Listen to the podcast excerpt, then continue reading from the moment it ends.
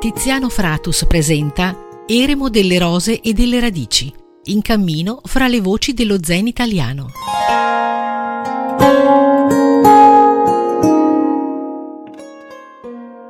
Care ascoltatrici e cari ascoltatori, benvenuti a Eremo delle rose e delle radici, in cammino fra le voci dello zen italiano. Chi vi parla è Tiziano Fratus e vi stiamo trasmettendo sulle frequenze di Radio Francigena.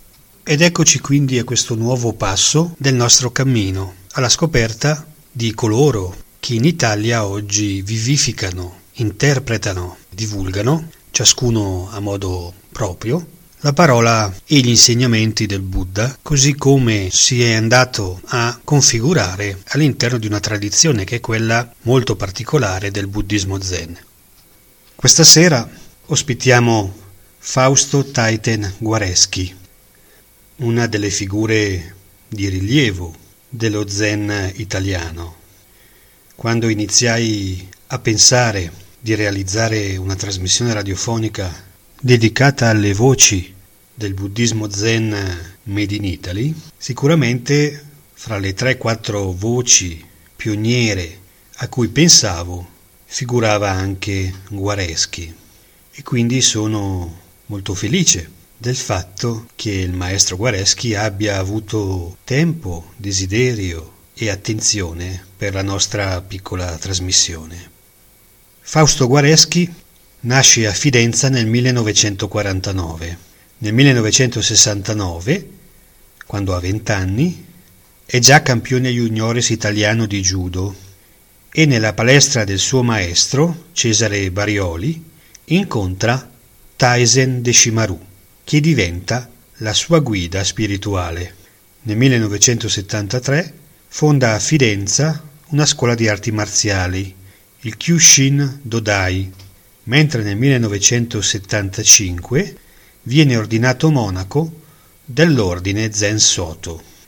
Alla morte del maestro Deshimaru, Guareschi vola in Giappone ed entra nel tempio Todenji sotto la guida di Shuyu Narita, erede di Kodo Sawaki, che era stato il maestro di Deshimaru, e lo riconosce come suo erede nel Dharma nel 1983.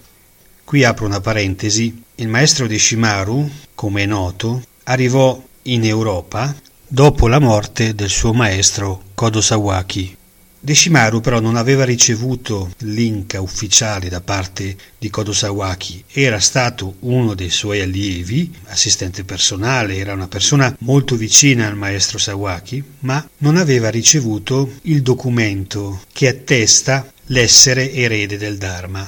Ciò nonostante Deshimaru ha sempre raccontato che Sawaki, poco prima di morire, gli avesse consigliato di venire in Europa per seminare la pratica dello zen. Tutti i diversi allievi che Deshimaru ha avuto, francesi, tedeschi, italiani, non hanno ricevuto a loro volta nessun documento ufficiale. Una volta che Deshimaru nel 1982 muore, accade che alcuni suoi allievi partono per il Giappone e cercano dei maestri prossimi a Sawaki e Deshimaru che possano riconoscere il loro valore, la validità della loro esperienza con Deshimaru. Così fa Guareschi che, come abbiamo appena ascoltato, entra al tempio Todenji. Rientrato in Italia nel 1984, Guareschi fonda in una casa colonica sulle colline di Salsomaggiore Terme il monastero Fudenji, il tempio dell'altrove nell'altrove del tempo, come ama definirlo lo stesso Guareschi. Successivamente diventa presidente dell'Unione Buddista Italiana ed è autore di diversi libri, Il pensiero religioso di Taizen Deshimaru Roshi del 1987, Mondo piccolo, roba dell'altro mondo del 2005 e poi una tetralogia pubblicata fra il 2012 e il 2020, Fatti di terra, Fatti di nebbia, Fatti di fuoco e fatti d'acqua. Mi piace leggervi la nota autobiografica che Guareschi scrisse accompagnando l'uscita di un libro che vi consiglio di rintracciare, Mondo Piccolo, pubblicato appunto nel 2005 da Il Cerchio ed è molto interessante leggere questa piccola nota che ci spiega come Guareschi vedeva se stesso, quantomeno nel 2005, sono passati già 16 anni da quel momento, ma questo è. Guareschi Fausto Taiten è quello che oggi si direbbe un prete e un monaco zen, ovvero un ottimista irriducibile avviato sul sentiero del fallimento totale. Radicalmente coinvolto nelle astuzie e nella maestria dell'apprendere, la sua mansione è quella di tramandare un'arte, l'arte dello spirito, che in altre parole è l'insegnare a disapprendere, anomala definizione nel mondo dell'acquisire. L'approfittare di ogni occasione è la gratuità di ogni eventualità. 35 anni fa si è trovato coinvolto nel dar forma a una scuola e oggi si sta chiedendo se ha onorato le sue aspettative forse troppo ingenue di allora. Poi nel 1984, vent'anni fa, si è trovato coinvolto nel dar forma a una realtà, quella di Fudengi, che, come dice il nome, è luogo, dimora dell'utopico, la dimora della conciliazione dell'inconciliabile, l'utopia, luogo atipico in cui non si può arrivare senza essere partiti si prendono proprio gioco di noi. E dunque, ascoltiamolo, l'ospite di questa puntata. Chi è Fausto Taiten Guareschi?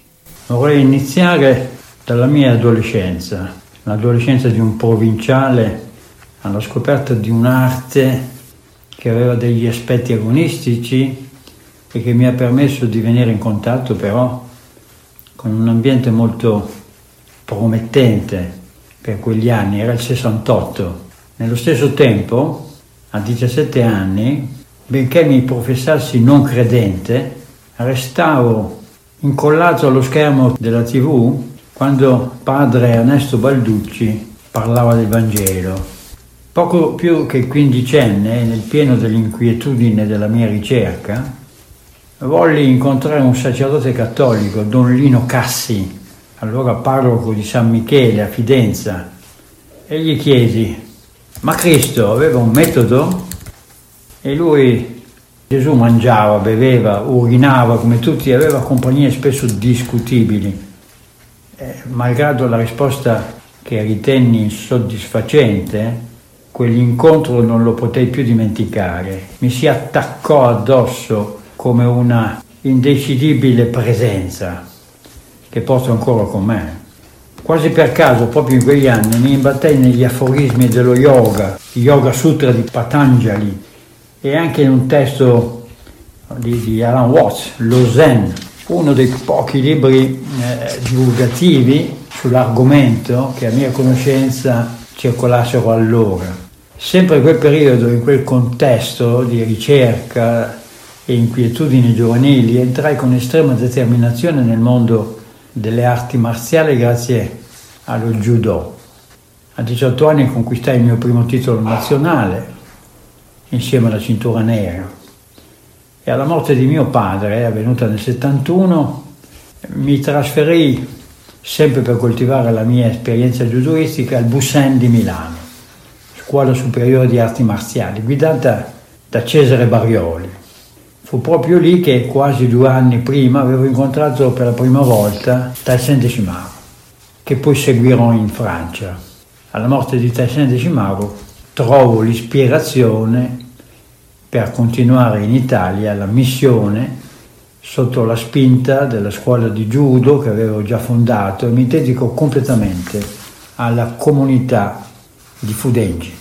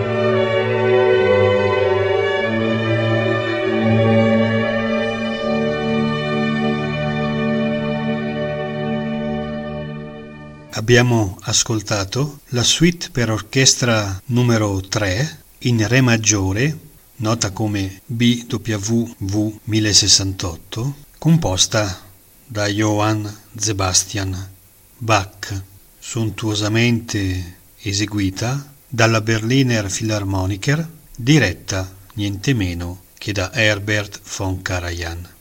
Abbiamo ascoltato i primi quattro minuti del secondo movimento, quello celebre col nome di Aria, e che avrete riconosciuto anche come sigla di un noto programma televisivo condotto per molti anni da Piero Angela. Ma dopo questa magnificenza torniamo al nostro ospite a cui abbiamo rivolto altre domande.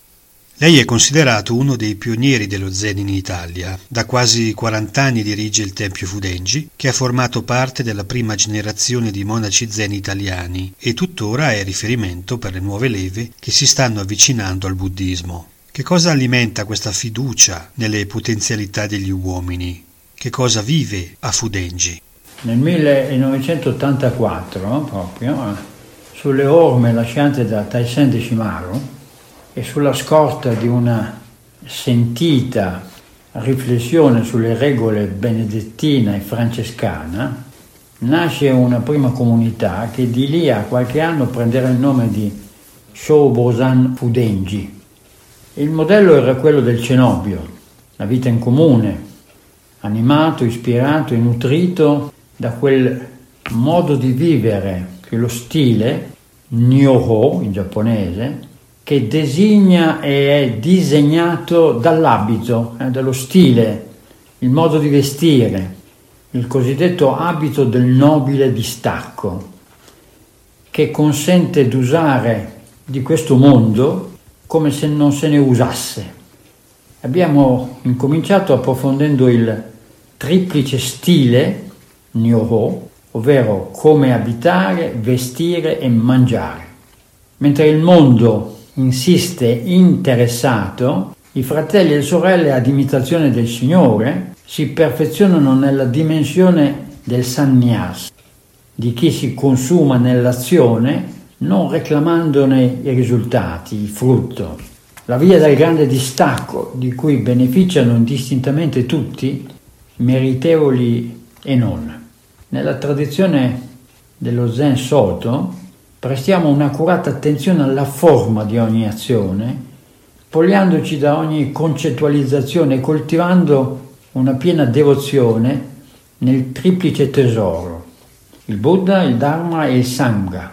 Il Buddha come il nostro grande maestro che è l'intero universo, il Dharma che è la verità e l'insegnamento che viene da questo universo e il Sangha che è composto da eccellenti amici che fanno vivo quell'universo e il suo insegnamento nella loro vita. Ma eh, com'è possibile che la vera fede ispiri e agisca nella nostra vita? E qui eh, c'è un termine un po' difficile da tradurre, che potrei rendere come interattiva comunione di domanda e risposta. È la prossimità, diciamo, la vicinanza, la prossimità dei fratelli e delle sorelle.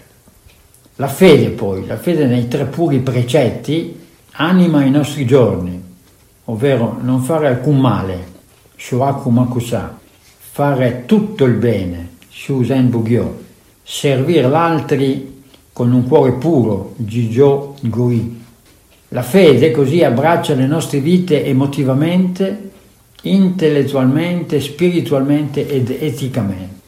Recipe utere trade è il nostro motto, ovvero ricevi con gratitudine, usa senza pretese, tramanda entusiasticamente e migliorando ciò che hai ricevuto. Mi piace ricordare così del nostro sito in rete, c'è questo passaggio che in realtà io ho mediato da un film che mi ha veramente colpito, che è La regola del caso del Sidro, e che recita in altre parti del mondo i giovani partono per lunghi viaggi lontani in cerca di un futuro promettente e il loro viaggiare è spesso sospinto dal sogno di trionfare sul bene, di trovare un grande amore o dalla speranza di fare facilmente fortuna.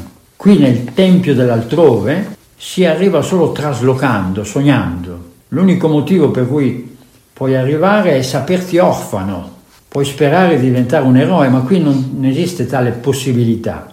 Nel mondo freddo, arido e pieno di solitudine di chi si è perduto, non c'è posto per gli eroi, ma qui prima o poi puoi scoprirti a guida di molti, vederti adulto e forse di qualcuno, padre, madre, fratello e sorella.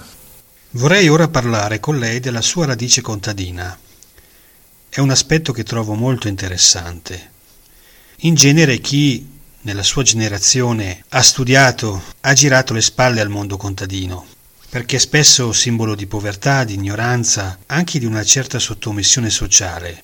I figli dei contadini hanno lasciato la campagna e sono entrati nelle fabbriche per uno stipendio sicuro, oppure nella pubblica amministrazione, o, se sono andati a studiare, raramente sono tornati indietro.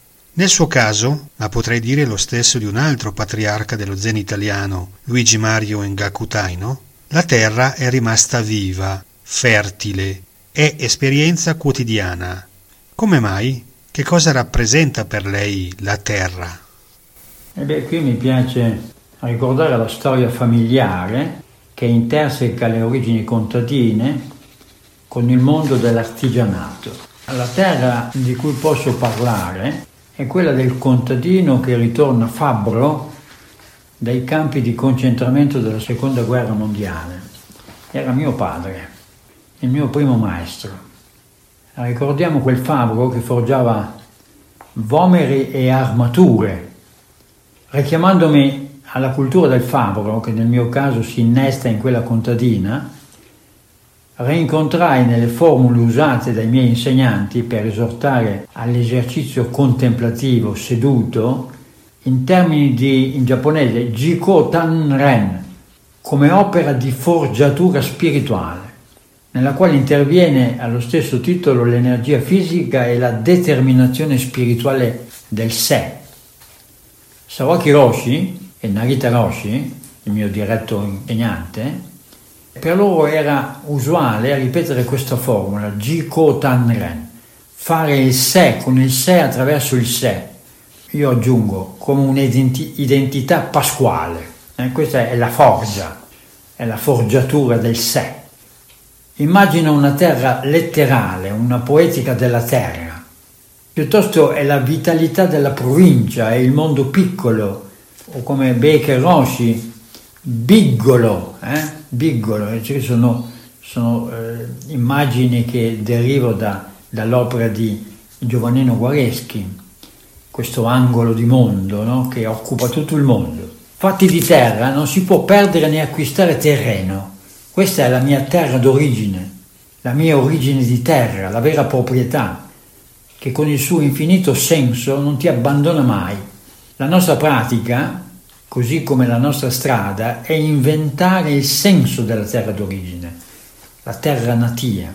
Si viene al mondo grazie a quella terra e si è di quella terra, ora e per sempre. Venendo al mondo è quella terra. Non venendo al mondo è pure quella terra. Quella terra di sogno, quel sogno terraneo in cui sognando si rivela il sogno. Gli aborigeni non hanno terra da perdere, sono della terra. È impossibile che muoiano perché il deceduto è separato e loro sono indecidibili. È chiaro, fatti di terra, la terra ci costituisce. Mentre un cuore antico si cura di non sporcare la terra, corriamo il rischio di pensarla sporca, perché la terra non solo non sporca, ma è come il tempo che non sciupa, ed è solo sporcandoci le mani che diviene evidente il suo candore. Zazen, il nostro esercizio contemplativo, è una passione terrena e non solo celeste. E difatti il carattere Za di Zazen raffigura due uomini stilizzati in equilibrio seduti sulla terra o per terra. Io e me, me e te, me e noi, più che viscerale, questa esperienza deve essere terrena, andare proprio alle origini, là dove siamo tutt'uno con questa terra. In questo consiste la nostra filosofia, il nostro esercizio, la nostra vita, nello sporcarsi, vivere sporcandoci le mani e non guardando a distanza, perché abbiamo il cuore da andare dentro al dentro. Questo è il nostro, eh, propriamente, questo è il nostro distacco. Bruciare col fuoco, gelidi col freddo. Chiunque appassionato al punto da sporcarsi le mani vive una vita di passione senza bisogno di essere fustigato a morte. Vive la passione dolorosa del desiderio disatteso come un'unica sola grande vita di passione.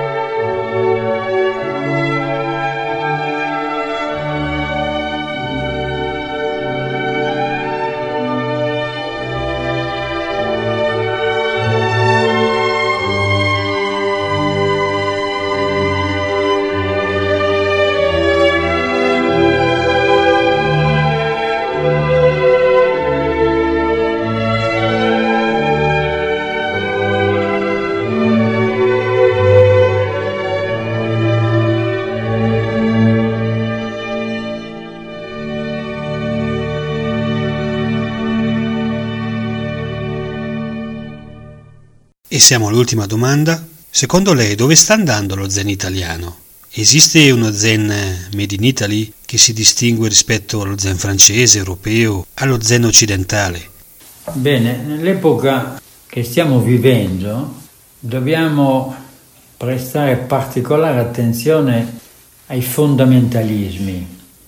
Uno dei più pericolosi, ritengo, è il fondamentalismo mediatico ci sono dei paesi, tanto per restare in Europa, che pensano di normare la cultura religiosa vietando i segni di appartenenza.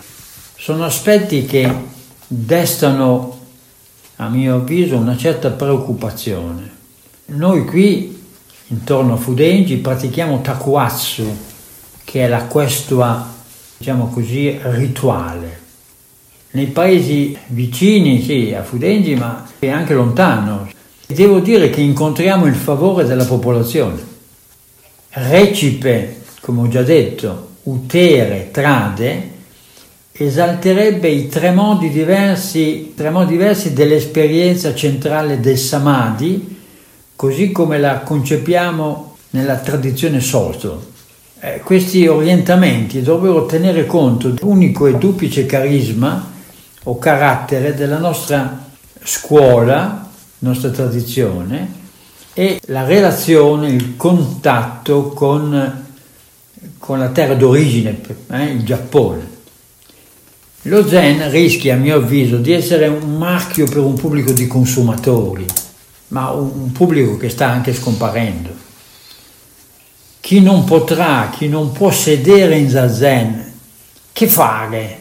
E questo è un po' l'ultimo anno della sua vita, il maestro Decimago ci chiedeva questo, che fare con tutti quelli che non possono o non vogliono sedere in zazen, come, come potremmo occuparci di loro?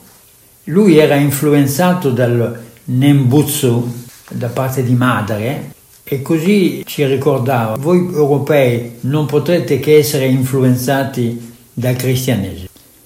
Questo è avvenuto proprio in quegli anni, nell'86, è facile eh, ricordare di Assisi.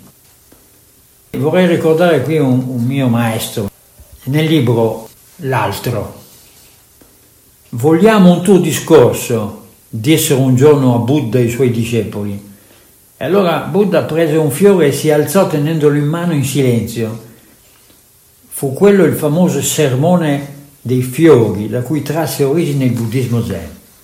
Questa grande scuola del silenzio che prima o poi in una forma o nell'altra l'uomo occidentale dovrà decidersi a frequentare.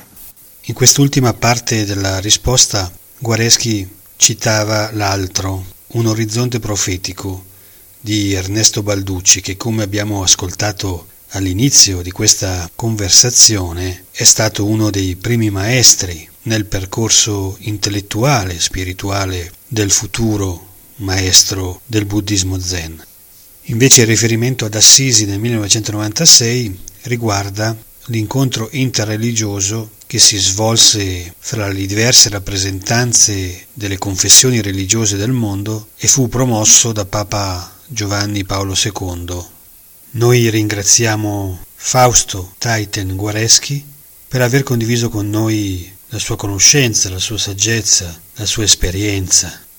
A me non resta quindi che darvi appuntamento alla prossima settimana per una nuova puntata di Eremo delle rose e delle radici.